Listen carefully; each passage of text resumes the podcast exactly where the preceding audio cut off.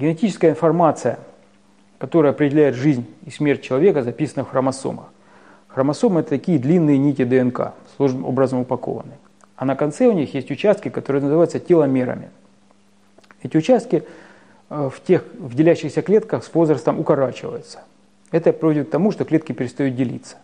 Э, то, что делящиеся клетки со временем перестают делиться, так называемый предел Хейфлика, был открыт, э, был открыт Хейфликом в 70-е годы, а механизм, именно теломеразный механизм, который обеспечивает прекращение деления клеток, был впервые предложен нашим соотечественникам Алексеем Матвеевичем Оловниковым, и его работа была опубликована в 1973 году.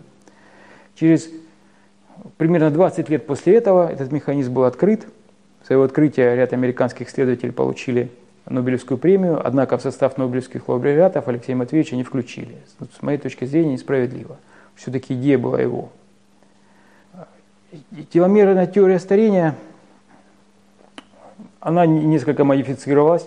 Вначале, когда Алексей Матвеевич Ловников ее разработал, он считал, что просто идет не до репликации, а теломер. Вообще, как он мне рассказывал, эта идея посетила в метро. Он думал, как может клетка считать время и, и считать число делений. И потом посмотрел на, э, на, на рельсы, на рельсы московского метрополитена. И вот по этим рельсам ездит некая тележка, которая как бы, ну, печатает копии.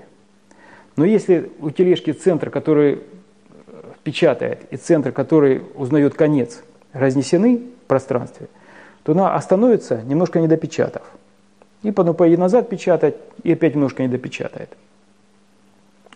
Вот это была первая такая первая модель, совершенно верная.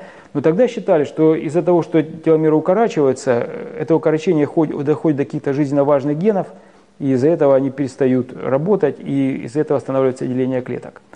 Но на самом деле это не совсем так. На самом деле укорочение теломер ведет к тому, что просто хромосомы начинают слепаться, ломаться и становятся более, что ли, ломкими. Но вообще теломеразная теория, она объясняет важный, но не, но не единственный аспект старения. Она связана именно с тем, чтобы объяснить, почему клетки делятся ограниченное число раз – но дело в том, что делящихся клеток, например, в организме человека достаточно мало. Их может быть ну, из 80 килограмм, ну, килограмм 10, а то и меньше.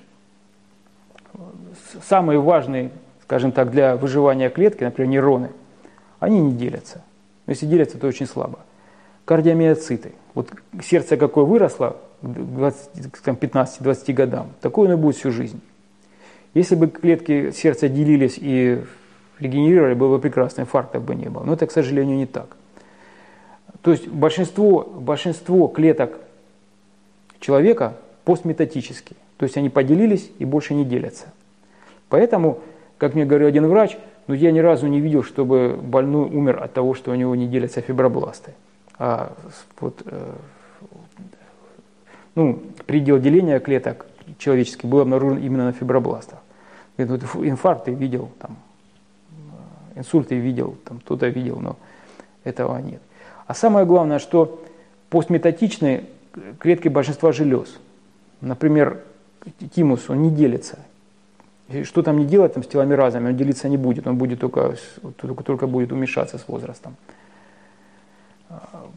Поэтому теломеразное старение, теломеразная теория старения, это теория, конечно, интересная, она объясняет некоторые важные аспекты старения, связанные с тем, что клетки становятся, не так быстро делятся. Но для старения в целом, для такой системы, которая состоит в основном из постметатических клеток, это как бы не очень актуально. Вот так я бы сказал.